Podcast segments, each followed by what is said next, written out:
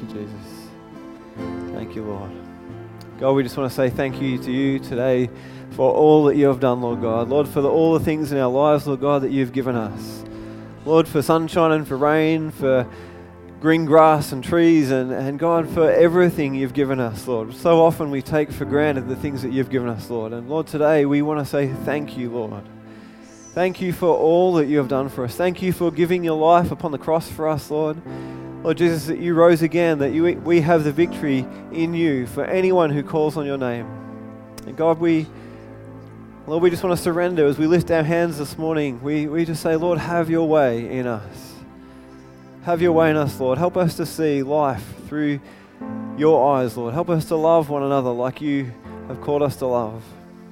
Lord, help us to understand the fullness of your love for us.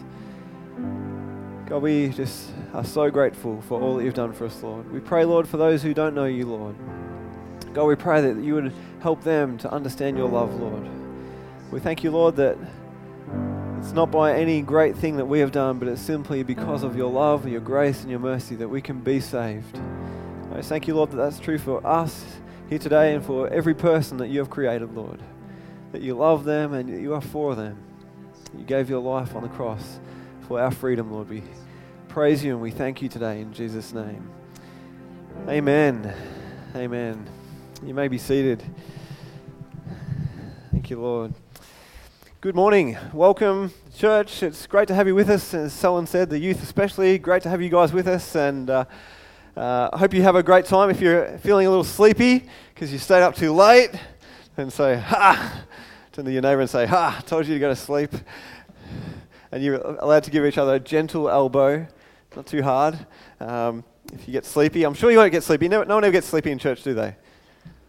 No, no, no, no, no. Praise God. I'm digging myself a big hole, and I'm going to move on.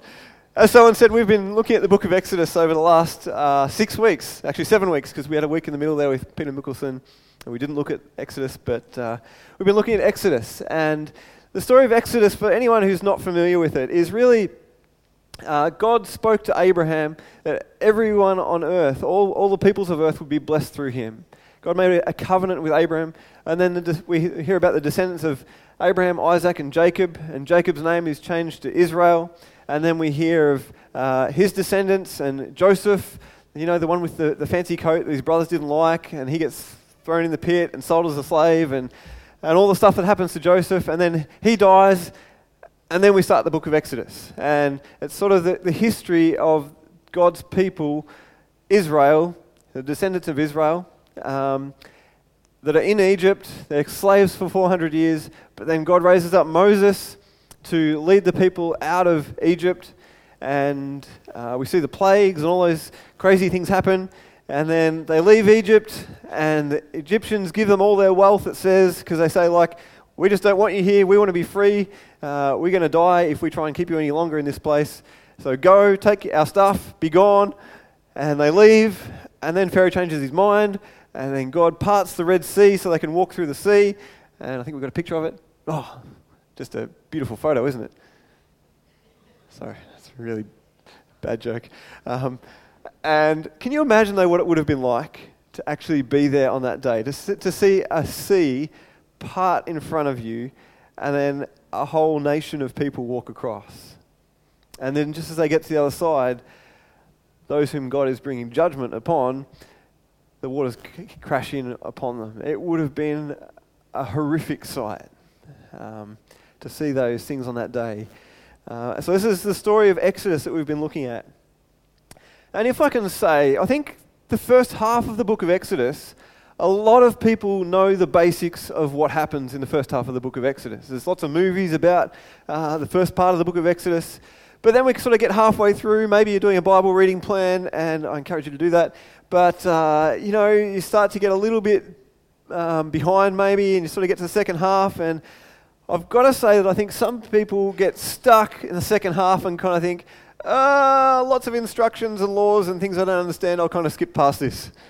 But we're not skipping past the second half of the book of Exodus uh, in this series.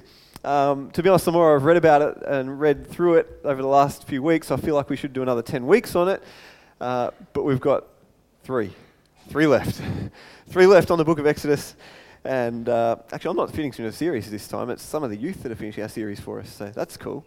Um, looking forward to that.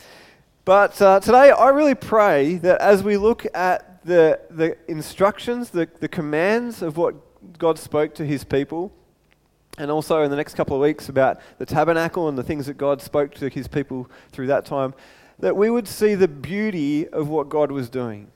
That we wouldn't just see a book of crazy laws that we don't understand or things that we sort of uh, scratch our head and go, well, that's interesting.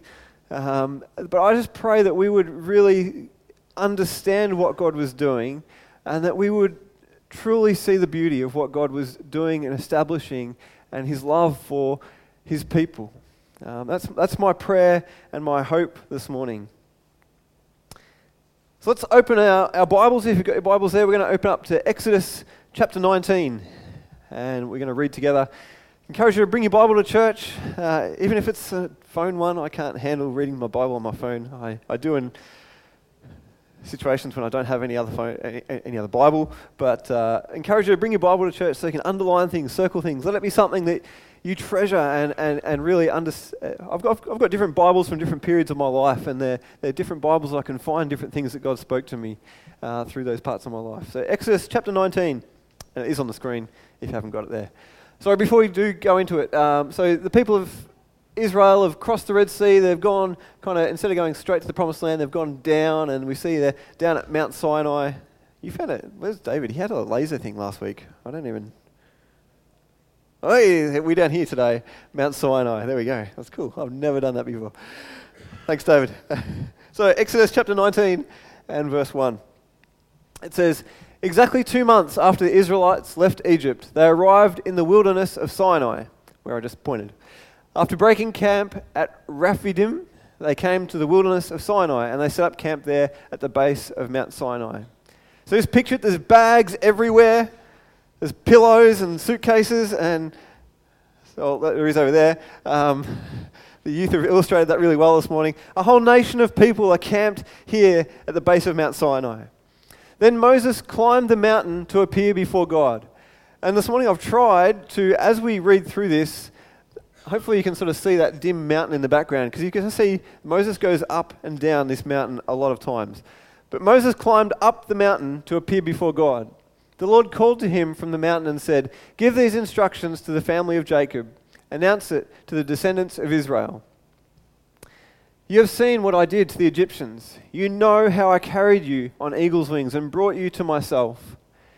Now, if you will obey me and keep my covenant, you will be my own special treasure from among all the peoples on earth. For, my, for all the earth belongs to me, and you will be my kingdom of priests, my holy nation. This is the message you must give to the people of Israel. So Moses returned from the mountain and called together the elders of the people and told them everything the Lord had commanded him. And all the people responded together, We will do everything the Lord has commanded. So Moses brought the people's answer back to the Lord. Up we go again. And the Lord said to Moses, I'll come to you in a thick cloud, Moses, so the people themselves can hear me when I speak with you. Then they will always trust you. Moses told the Lord what the people had said, and then the Lord told Moses, Go down and prepare the people for my arrival. Consecrate them today and tomorrow and have them wash their clothing. They've been traveling and maybe camping for a while, and we get a little stinky sometimes when we're camping. Sorry, no, eh, none of you smell, guys. You're beautiful. Verse 11 Be sure they are ready on the third day. For on that day the Lord will come down on Mount Sinai as all the people watch. Mark off a boundary all around the mountain. Warn the people, be careful. Do not go up on the mountain or even touch its boundaries. Anyone who touches the mountain will certainly be put to death. Sounds a little harsh, but let's keep reading. So Moses goes down the mountain. No hand may touch the person or animal that crosses the boundary. Instead, stone them or shoot them with arrows. They must be put to death. However, when the ram's horn sounds and a long blast, then the people may go up on the mountain. So Moses went down to the people. He consecrated them for worship, and they washed their clothes. He told them, Get ready for the third day, and until then, abstain from having sexual intercourse. On the morning of the third day, thunder roared and lightning flashed. A dense cloud came down on the mountain. There was a long, loud blast from a ram's horn, and all the people trembled. They were afraid. Moses led them out from the camp to meet with God, and they stood at the foot of the mountain. All of Mount Sinai was covered with smoke because the Lord had descended on it in the form of a fire. The smoke billowed into the sky like smoke from a brick kiln and the whole mountain shook violently. As the blast of the ram's horn grew louder and louder, Moses spoke, and God thundered his reply. The Lord came down on the top of, the, of Mount Sinai and called Moses to the top of the mountain. So Moses climbed the mountain. Then the Lord told Moses, Go back down and warn the people not to break through the boundaries to see the Lord, or they will die. Even the priests who regularly come near to the Lord must purify themselves so that the Lord does not break out and destroy them. The title of my message today, I've decided to call it God's Holy Commands. And if you're taking notes, I encourage you take notes when you're in church. Write down the things that God's speaking to you. Not just what I say, but what God's speaking to you this morning. God's holy commands. And point number one this morning, I think we've got to realize that God obviously loves hiking. God must love hiking. The amount of times he's told Moses to climb the mountain, come back down the mountain, go back up the mountain, come back down the mountain, I think God must love hiking. And I say, Amen, God. And uh, shameful plug if you're a, a, guy, we're having a men's hike next year. come along, join us. Um, I think it's, when are we? April? Anyone remember? I can't remember off the top of my head. Um, that's not my first point, actually, to be honest. God loves, maybe God does like hiking, but God loves to speak with his people. God loves to speak with his people. And to be honest, God could have spoken to Moses anywhere at all. He could have spoken to him down the mountain. He could have spoken to him halfway up the mountain. He could have spoken to him on the top of the mountain the whole time and said, Just stay here, Moses. Just stay and hang out with me and then go down when I'm finished talking. But God spoke to him and called him up and down and up and down and up and down. Now, for us, we know the Holy Spirit has been sent for us, that we can have the presence of God with us wherever we go, that God can lead us by His Spirit, that He can speak to us by His Spirit. But I want to suggest to you that maybe we need to position ourselves sometimes to hear from God. I wonder how well we position ourselves to hear from God. God called Moses to come up the mountain. I wonder if God would have spoken to Moses if he just stayed down the bottom of the mountain. I wonder how often God calls us to say, hey, come spend some time with me. Come read my word. Come and pray to me. I want to speak to you. I love you. I care for you. I, I, love you and I want to help you in this situation you're going through. And His Spirit's with us everywhere. He can speak to us wherever we are in the car, at school, at work, wherever we are. God can speak to us, and He does. But I just wonder sometimes if we miss the voice of God because we do not position ourselves and, and follow the promptings of God to hear what He's saying to us. You know, yesterday the, the youth guys did the amazing race. And I've got to say, it was a whole heap of fun to, to watch. And uh, I didn't have to run around, which is kind of cool. I just got to hang out and give out clues and things. And uh, it was great fun. But uh, the, the amazing race would be no race and no adventure and no fun at all uh, if you didn't listen to the clues and follow the clues.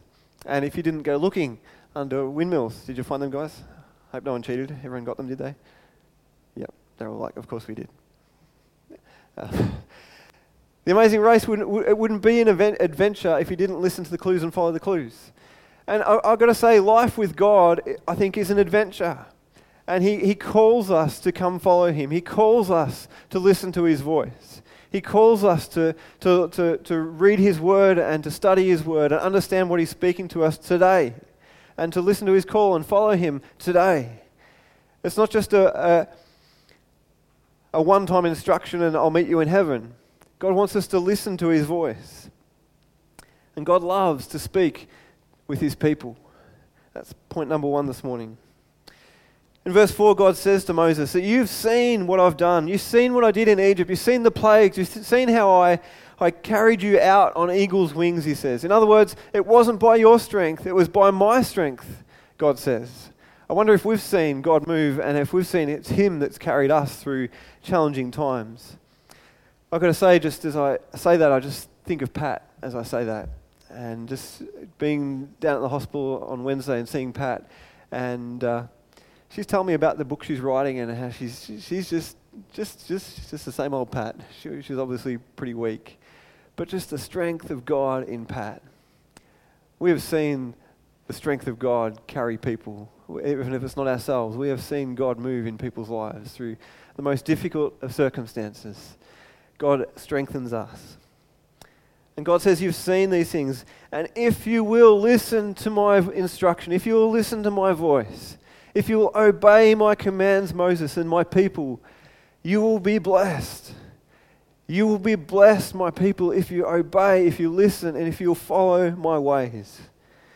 And then it goes on to chapter 20, and I'm not going to read all of it, but just to summarize, we, we read that God speaks in chapter 20, it says, Then God gave the people all these instructions, and it gives us the Ten Commandments. And just to summarize those Ten Commandments, He says, I am the Lord.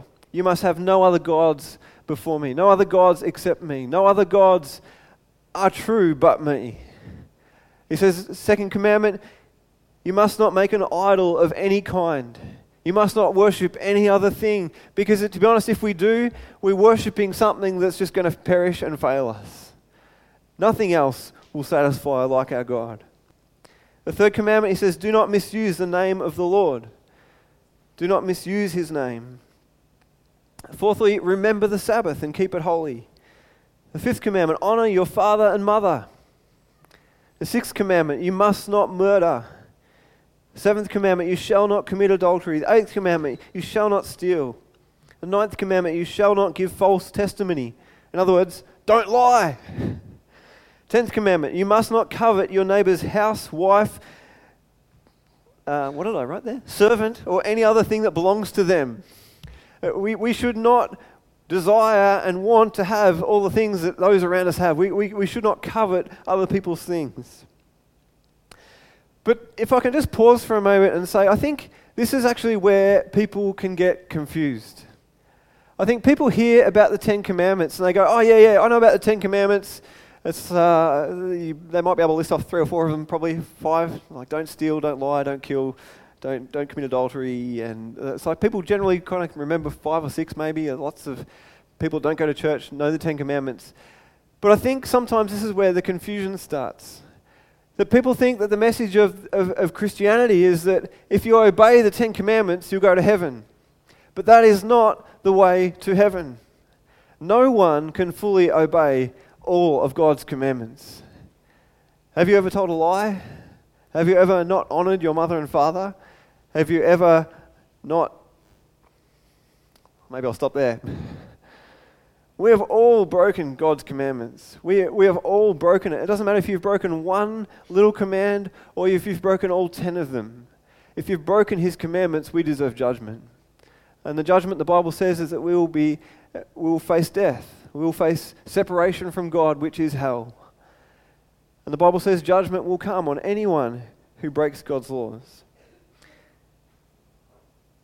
And we, we, we're not to presume that it's just about being a better person. It's not just about doing more good than bad to earn our place in heaven.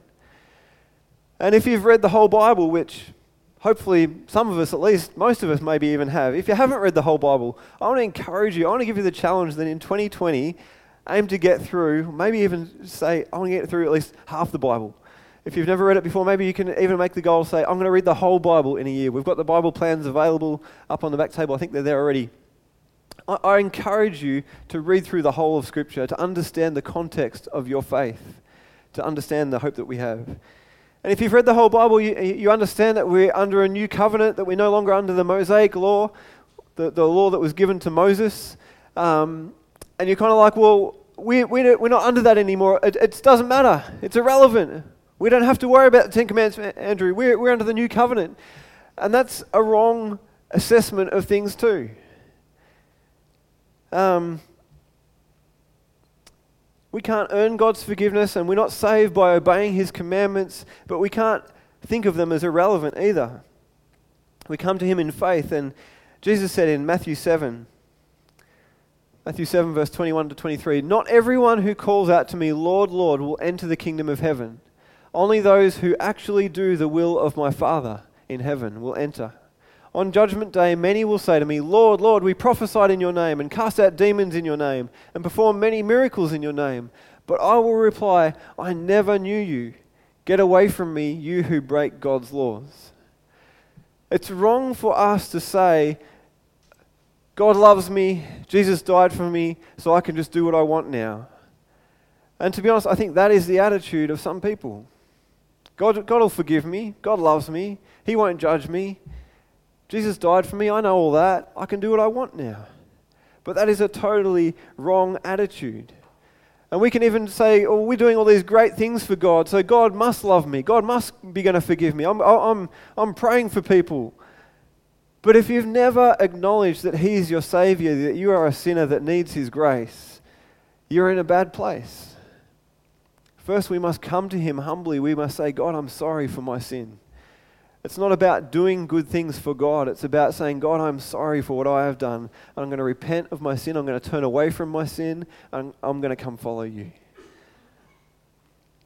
It matters what we do. It's point number two today. It matters what you do. Romans chapter 6 puts it this way. He says, Well, then, should we keep on sinning so that God can show us more and more of His wonderful grace? Of course not. Since we have died to sin, how can we continue to live in it? Then skipping down to verse 12 Do not let sin control the way you live. Do not give in to the sinful desires. Do not let any part of your body become an instrument of evil to serve sin. Instead, give yourselves completely to God. For you were dead, but now you have new life. He's talking to those who've already put their faith in Jesus Christ. So use your whole body as an instrument to do what is right for the glory of God. Verse 14 Since sin is no longer your master, for you no longer live under the requirements of the law. Instead, you live under the freedom of God's grace. Well, then, since God's grace has set us free from the law, does that mean we can go on sinning? Of course not. Don't you realize that you become a, the slave of whatever you choose to obey? You can be a slave to sin, which leads to death, or you can choose to obey God, which leads to righteous living.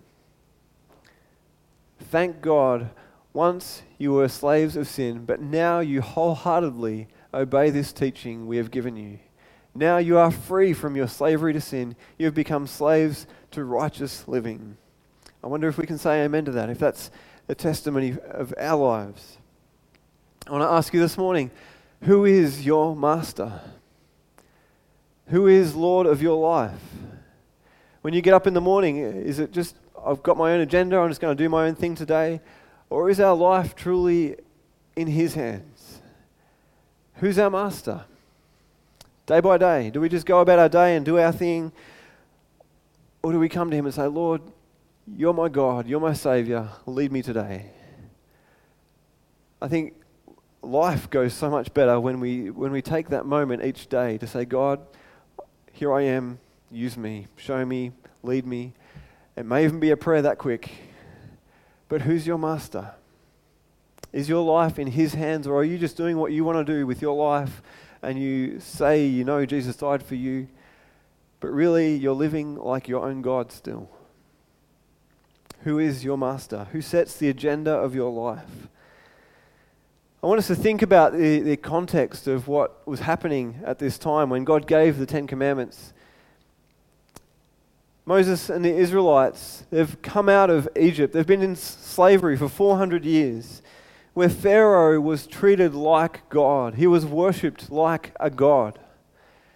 And God brings his people out of Egypt, and he's saying, This isn't the way you're going to live anymore. This isn't, the, the, the way of Egypt is not your way anymore.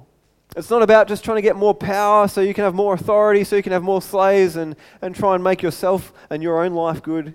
He's setting up and establishing the terms of his kingdom. He says, I am your God. In other words, there is no other gods besides me. Don't look to any other person, any other thing to, to give you life, because it will fail you.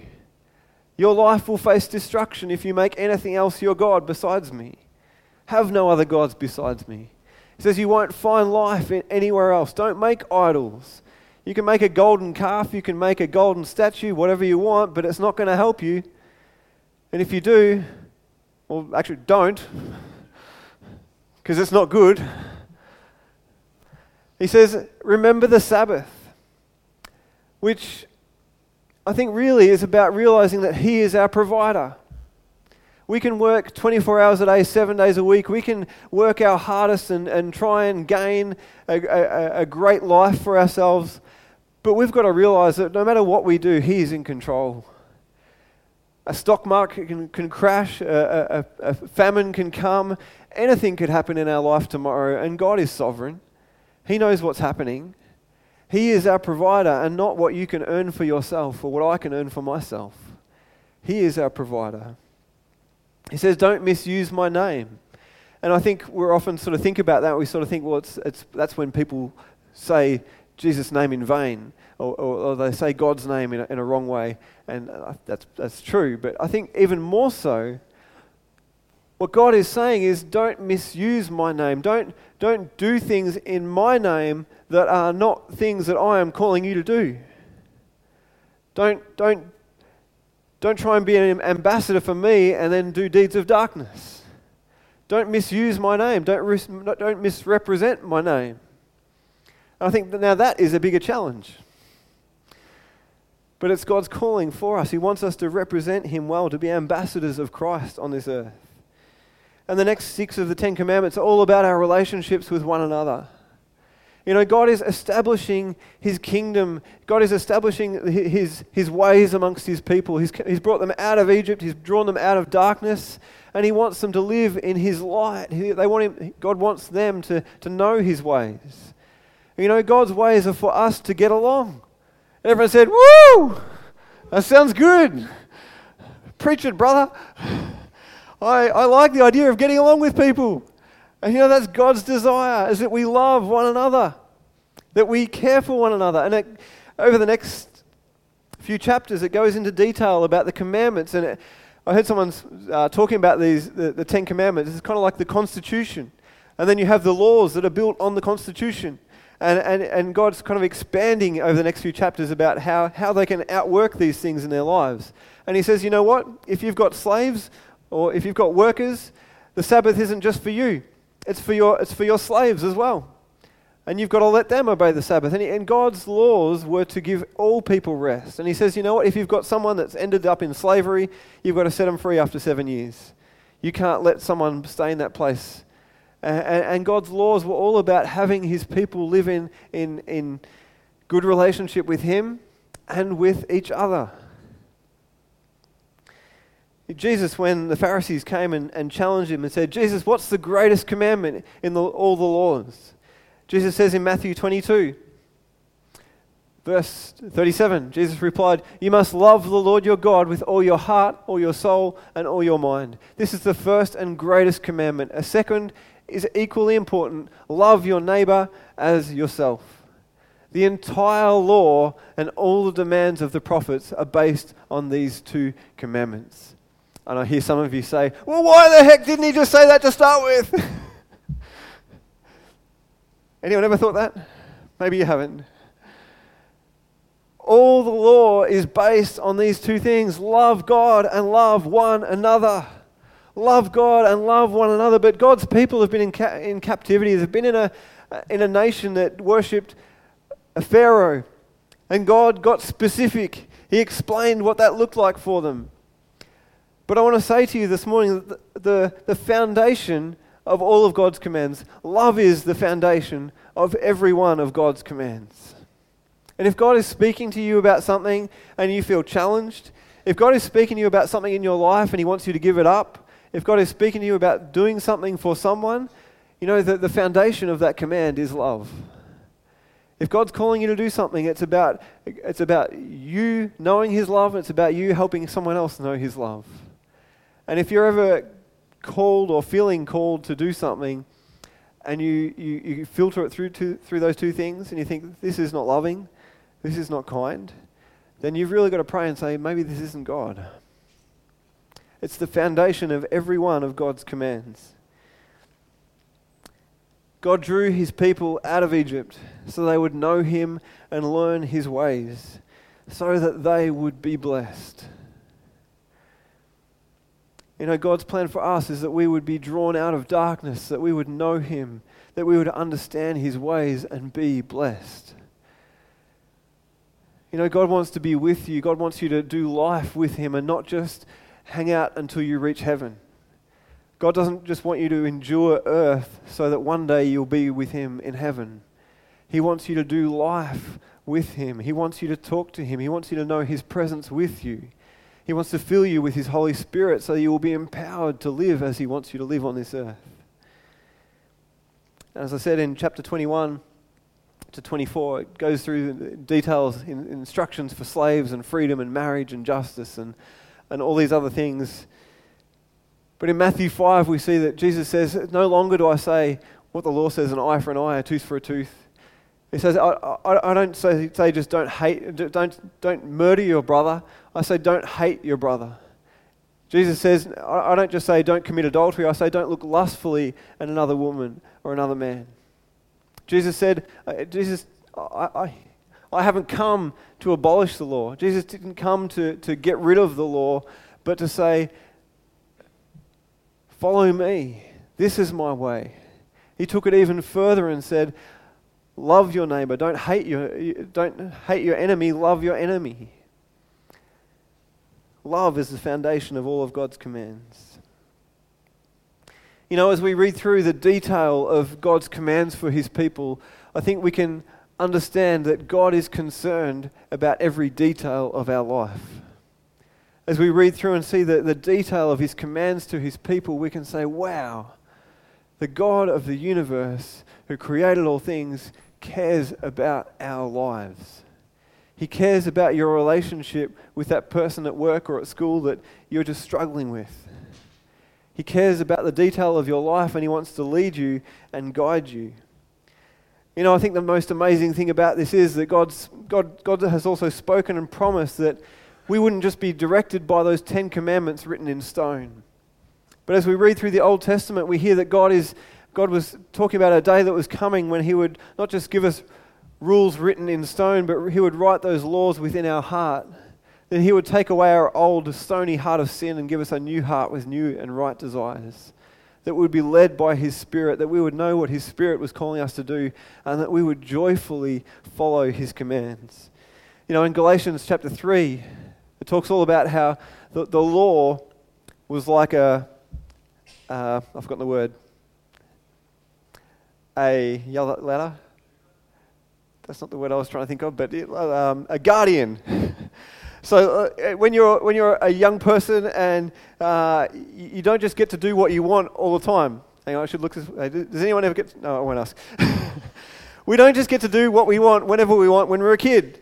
We have guardians. We have people that look out for us and look after us. And in Galatians, it talks about how the law was God's guardian for His people. In other words, the law stopped his people doing things that would have harmed them.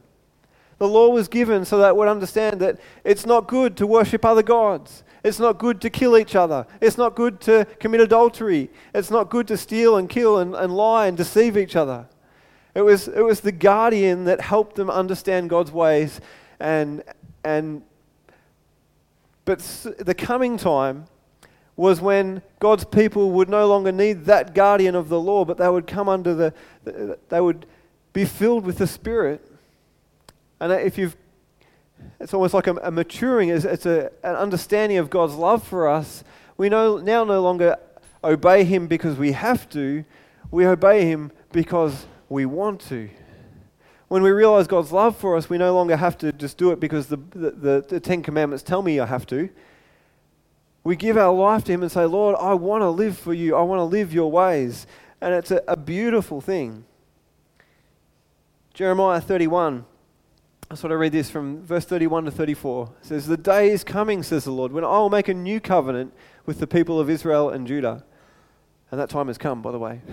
This covenant will not be like the one I made with their ancestors, who I took them by the hand and brought them out of the land of Egypt. They broke that covenant though I love them as a husband loves his wife, says the Lord. But this is the new covenant I will make with the people of Israel after those days, says the Lord. I will put my instruction deep within them, and I will write them on their hearts. I will be their God, and they will be my people. What a beautiful picture. I want to live by, by the Spirit and not by the law. I want to be led by the Spirit of God and, and, and joyfully obey His commands. Not just because I read it and, and it's a law, so I have to do it. And you know, to be honest, if we're struggling and reading the Bible and saying, I've got to, I have to do this, we need to ask God to reveal His love to us again and that our heart would desire His desires. I'm going to ask the band to come. I, want to, I just want to finish by asking this question Will you surrender to God's law of love? Have you surrendered to, to God's law of love? Do you do what you do for God because you feel like you have to? Or have you surrendered your life to Him and said, God, I give you my life and I want to live for you? And each day as we wake up, if that's our desire, God help us to say, God, this is your life. I want to live today for your glory. I surrender to you, Lord. Lead me and guide me for your, for your plans. Use my life, even my death, for your glory, God.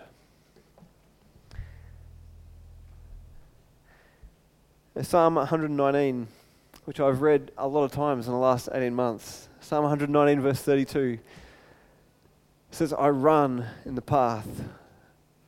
Have we got it there? I run in the path of your command for you have set my heart free.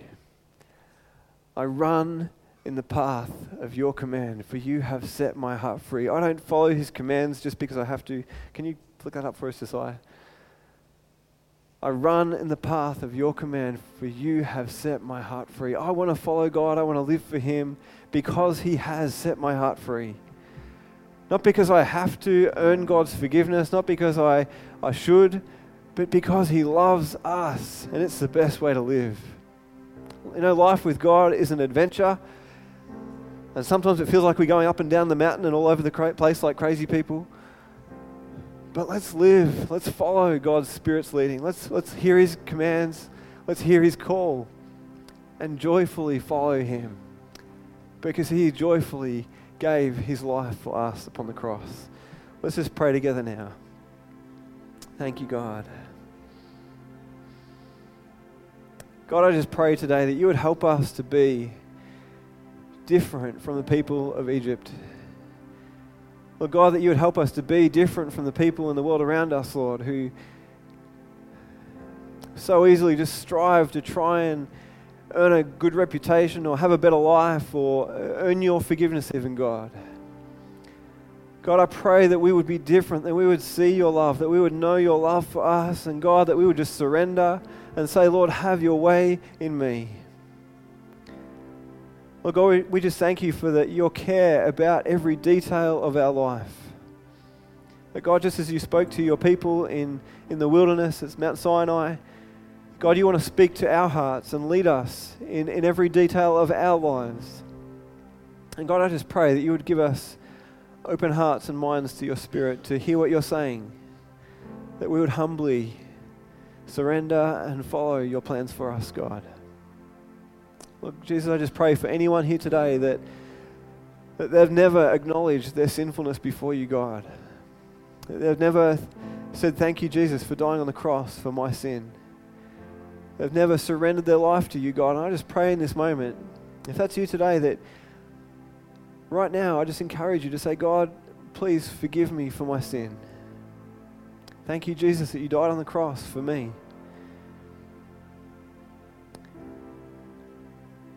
Know, if that's your prayer, if that's your desire, if you want to repent, you want to turn away from your sin, you don't want to live as your own God or your own boss anymore, if you acknowledge that God is the, the true and living God, that He gave His life for you, and that you want to make him the Lord of your life, you know, the Bible says that the moment you do that, your name is entered into the book of life, that you'll receive an eternal, eternal life with him, that you are forgiven through faith in Jesus Christ. Lord Jesus, we just thank you for anyone who's making that decision today. We just thank you, Lord, that you see their heart, you know their thoughts. God, we just thank you that all the angels of heaven rejoice when one sinner comes home, one sinner repents. God, we just ask that you would lead us all on for your glory. For your kingdom's sake, we pray in Jesus' name. Amen.